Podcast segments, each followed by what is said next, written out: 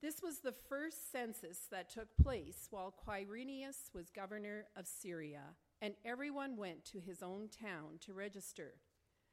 So Joseph also went up from the town of Nazareth in Galilee to Judea to Bethlehem, the town of David, because he belonged to the house and line of David.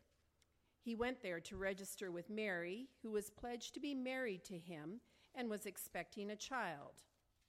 While they were there, the time came for the baby to be born, and she gave birth to her firstborn, a son. She wrapped him in cloths and placed him in the manger because there was no room for them in the inn. And there were shepherds living out in the fields nearby, keeping watch over their flocks at night. An angel of the Lord appeared to them, and the glory of the Lord shone around them, and they were terrified. But the angel said to them, do not be afraid. I bring you good news of great joy that will be for all the people. Today, in the town of David, a Savior has been born to you. He is Christ the Lord. This will be the sign to you. You will find a baby wrapped in cloths and lying in a manger. Suddenly, a great company of the heavenly host appeared with the angel, praising God and saying, Glory to God in the highest, and on earth peace to men on whom his favor rests. When the angels had left them and gone into heaven, the shepherds said to one another, Let's go to Bethlehem and see this thing that has happened, which the Lord has told us about.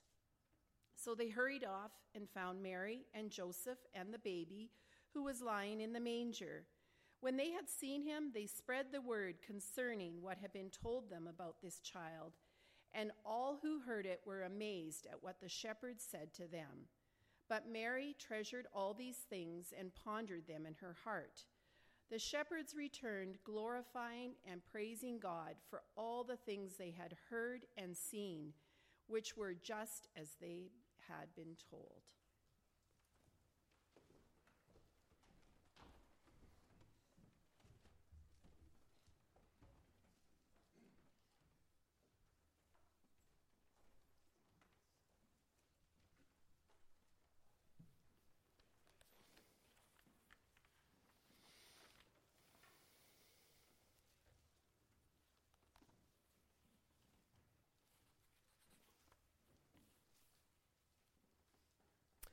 Brothers and sisters in the Lord Jesus Christ, in many ways, Bethlehem is the center of the universe. Even though, as we read in uh, Micah 5, verse 2, even though it is a very small, even in the land of a small land of Israel, yet it is very, very significant. Not only at the time when Jesus was born, but even today. And so I would like for all of us to travel to Bethlehem this morning. And I'd like once we get there to maybe go into a tall building or, or as, as high as we can get. And then I would like us all to kind of look over into Bethlehem and just see all the, all the forces, all the people that come into Bethlehem. And so here we stand. And here we look down. The first person in the sense that we see, or the first force that we see, is Caesar Augustus.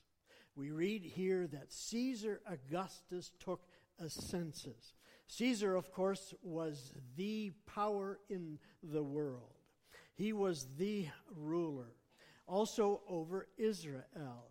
Now, the Israelites, they were, they were not conscripted into the Roman army. I think the Romans realized that, uh, that they would not be a good source of fighting individuals because they would probably uh, rebel against the Roman, and so they didn't have to serve in the Roman army. But certainly they had to pay taxes.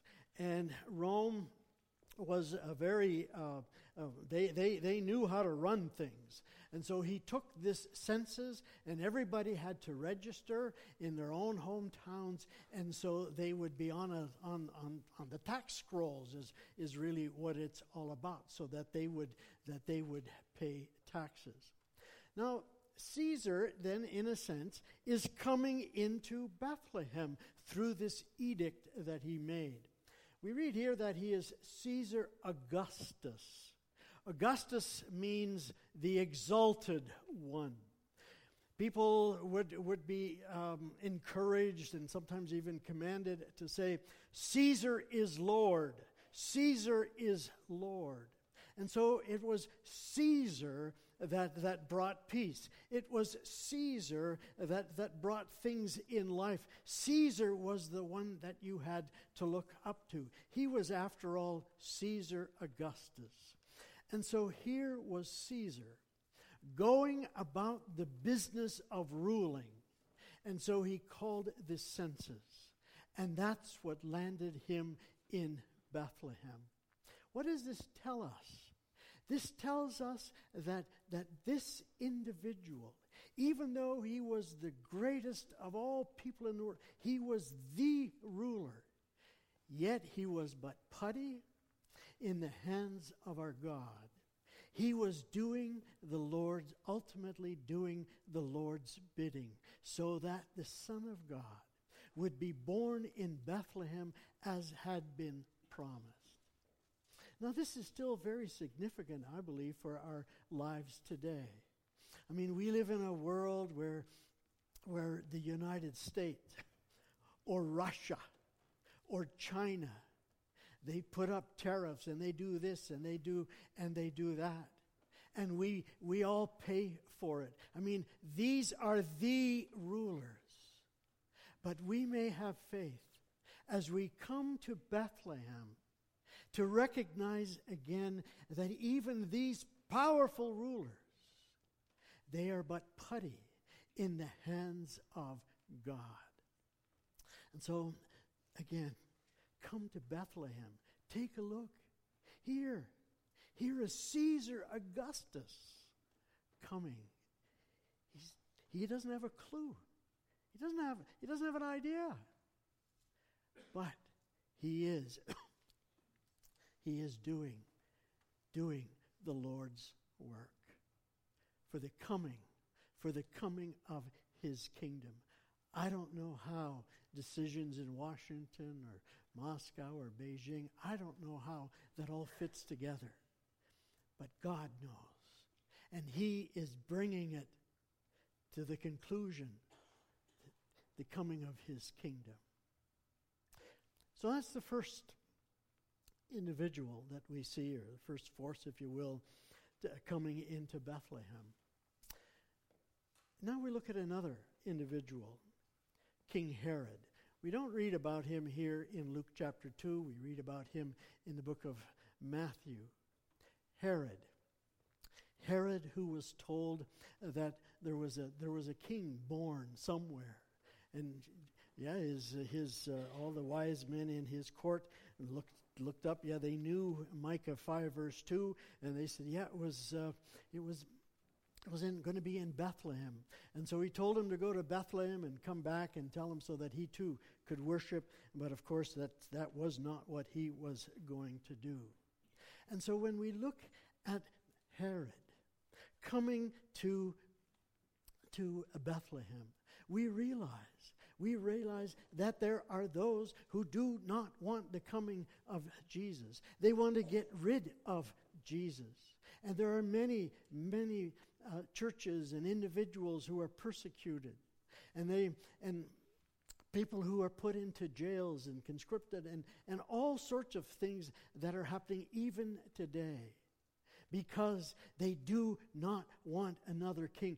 They want to be in control, and they don't want to answer to anyone else. But you know, as evil as Herod is, I have to recognize that in my own soul, there is that desire to get rid of Jesus. Because I don't want to answer to somebody else. I want to be in control. And that's still the case. And so I see I see Herod coming coming to Bethlehem. But we know, of course, that that um, Mary and Joseph are told to go to Egypt.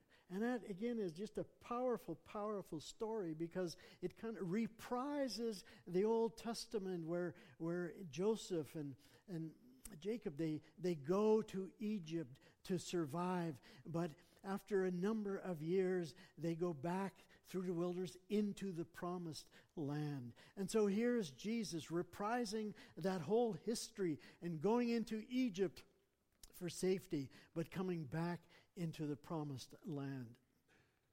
And so again, there is, there is that persecution, there is that opposition all around us. But, but again, God, God will provide for his son. God will provide for his church, as we'll see even more clearly. And so that's, that's another road, if you will, that leads to Bethlehem. You see the Romans, you see, you see Herod. But now we look at the road from, uh, from Nazareth. There on, on this road, there's this couple, Mary and Joseph. Mary is, of course, great with child. I think probably the scene that all of us have in our minds is that Mary is riding on a donkey and Joseph is walking beside it. Doesn't say anything about that here, of course, and that's just um, that maybe maybe that's the way it was. But here they were traveling, traveling to to to Bethlehem. Now I want to just ask you, to, just think about this for a moment. Who is Mary carrying in her womb? She is carrying the Lord of Lords. She is carrying the Savior of the world, God. Do you know what you are doing? I mean, this vulnerable couple, all by themselves, walking this path. So many things could happen. We just saw a video of, of whether it be wolves or lions or, or, or whatever. So many things could happen. You know, we have, in our land, we have the Stanley Cup. The Stanley Cup is brought to different places. But we have one person. That's his only job is to take care of that Stanley Cup, and he's only he has to wear white gloves in order to, to, to, to, to hold it. I mean, that's the Stanley Cup. When we're talking about Jesus, the Son of God, you would think that God would make sure that, that, that he was protected. But in some ways, that's the history of the coming of Jesus. Ever since the, in Genesis chapter 3, the, the first promise of that the Savior would come and he would ultimately bruise the head of the evil one. Throughout the history, you think of Abraham being promised that the, that the Messiah would eventually come from him. He was 90. His wife was in their way past childbearing age. And yet, there comes Isaac. Later on, we're told that, that he was to be a son of David. Well, the whole, the whole clan of David is wiped out except for Josiah, eight year old Josiah. And so, throughout the history, it seems so very, very vulnerable, but God will make sure that the child is born, even in the humblest of circumstances. And again, as we, as we focus on that road to Bethlehem, we are reminded, in a sense, of the body of Jesus Christ, the church of Jesus Christ. The church of Jesus Christ, which seems to be so very, very vulnerable. How many people have not predicted that in time the church will be wiped out? We will move on to different ideas and different philosophies. That's old fashioned, this, that still believe in the church and, and that sort of thing. And it seems on the verge of, of collapsing. But again, again, please, congregation, don't fall for that lie. Because God, God will preserve that remnant. God is going to, this is the son that he has chosen to work with. And yes, it seems that it's very vulnerable. It seems that he, that, that anything could, could, could put him to the side. But God would make sure, even in the humblest of circumstances, that he would be born. The church, the church will survive. And so continue, continue to be to be part of that church. Continue to build up that church. Because we we, we come to Bethlehem and we see we see Mary and Joseph coming into this town and the baby was born. Now we notice there's another road coming into Bethlehem. And that is that is the road from heaven. There were shepherds out in the fields, and an angel came, and of course they were they were they were very, very much afraid. But no, I bring you good news, great tidings. Son has been born. Um, glory to God in the highest, and on earth peace. Who are these angels? They are, in a sense, the real experts. They have been with Jesus from eternity. They knew, they know who he is. They know what he can do. They know that he was the one who was at the very creation of the world. And so now, now he is, he, he is back on earth, so to, so to speak. Here we see, as it were, heaven and earth coming together. What a beautiful road that is. What a beautiful picture that is. It reminds us again all the way to the very beginning of creation, where God walked and talked with Adam and Eve in the garden. But then sin separated heaven and earth. There was this curtain. God was in heaven, and we were, were struggling here on earth. But now, now comes now comes the union again, a, taste of, of that because we are still waiting for the full realization of the coming together of heaven and earth. But we see, we see with these, with these experts, they're saying, they're saying, look, here in Jesus, there is the uniting of heaven and earth. What does heaven represent? Heaven represents everything that is good, everything that is right, everything that is beautiful. And so we find it in Jesus. And so hopefully, hopefully, then in our lives, we will come to Jesus every day again to find that which is good, that, that to find hope, that that we do not have to accept the status quo. We do not have to accept belligerence or bullying or breakdowns. Or we, we have that hope that we again embrace Jesus because in Him heaven and earth come together. Not only from Rome, not only from Jerusalem through Herod, not only from Nazareth, Mary and Joseph, not only from heaven through the angels, but also from the fields, shepherds.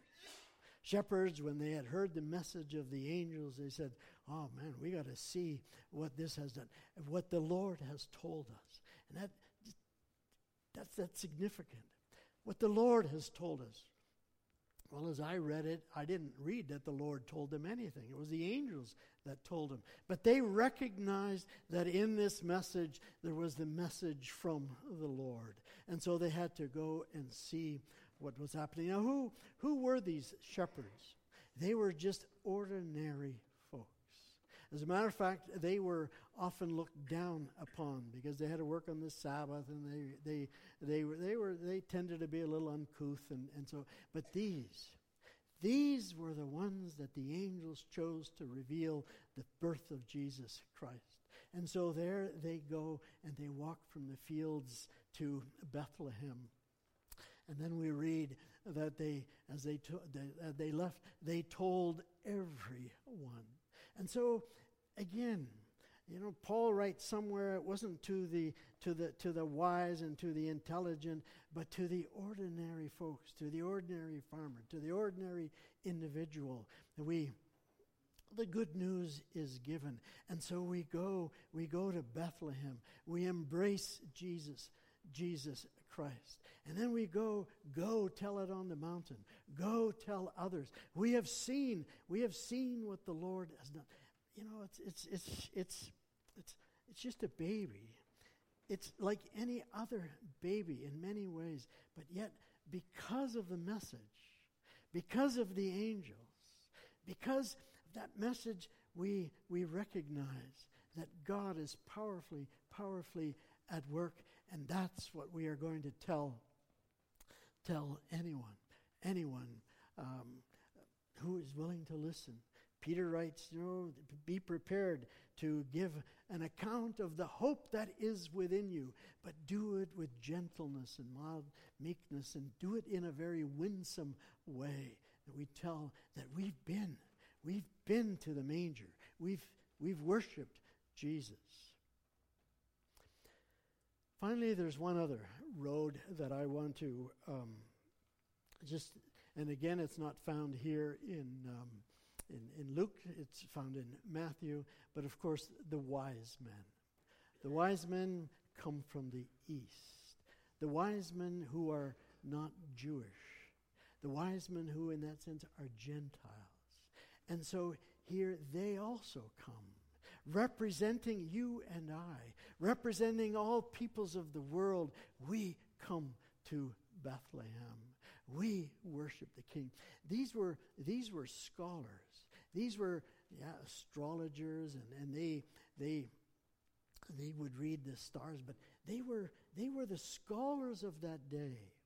And they, and they were led to Jesus. So I mentioned just a moment ago the shepherds, the very ordinary folks of, of, of the world, but also scholars. Also, scholars can find their way to Jesus.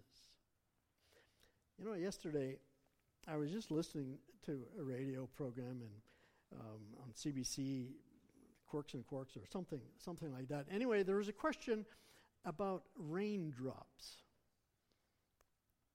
Raindrops, well, big deal, raindrops. But did you know that every raindrop has to have a particle of dust in it in order to, otherwise it's not heavy enough to drop. Every snowflake has to have a particle of, and it makes sense when you, uh, you know, when it rains or it snows and, and it's all gone, there, there's dust on your, on your windshield. You know, and as I, I, as I heard that, I just had to say, God, you are absolutely amazing. It's just in an ordinary raindrop. Now, of course, the people that were telling this, I mean, they weren't led to Jesus, at least not that I, that, not that I know of. There are many who, who, are, who are led elsewhere. But if they would follow the star, so to speak, if they would follow, they would find Jesus and they would give their gifts and they would find the significance of his coming. And so here we have Bethlehem, a very small little town in Judah. But yet, all the forces of this world, all the people of the world, and they're still, in a sense, congregate to Bethlehem. And so we're told of the wise men that when they had seen Jesus, um, they were told by an angel to go home a different way. And of course, we know that, that they didn't go through Jerusalem again to tell Herod, they went a different way. But I think those words can also be taken differently, in a sense. You know, now that we have been to Bethlehem, we come with our own ideas and we come with our own notions. And, and I hope, in a sense, that when we see the big picture, Now we come to Bethlehem that we leave in a different way, that our faith has been deepened, that we understand more. We have, we have come to truly worship Jesus. And what a difference that makes in our lives. Come. Come this season to Bethlehem and to see what God has done. See what He is doing and see what He will do to accomplish the coming of His kingdom forever and ever.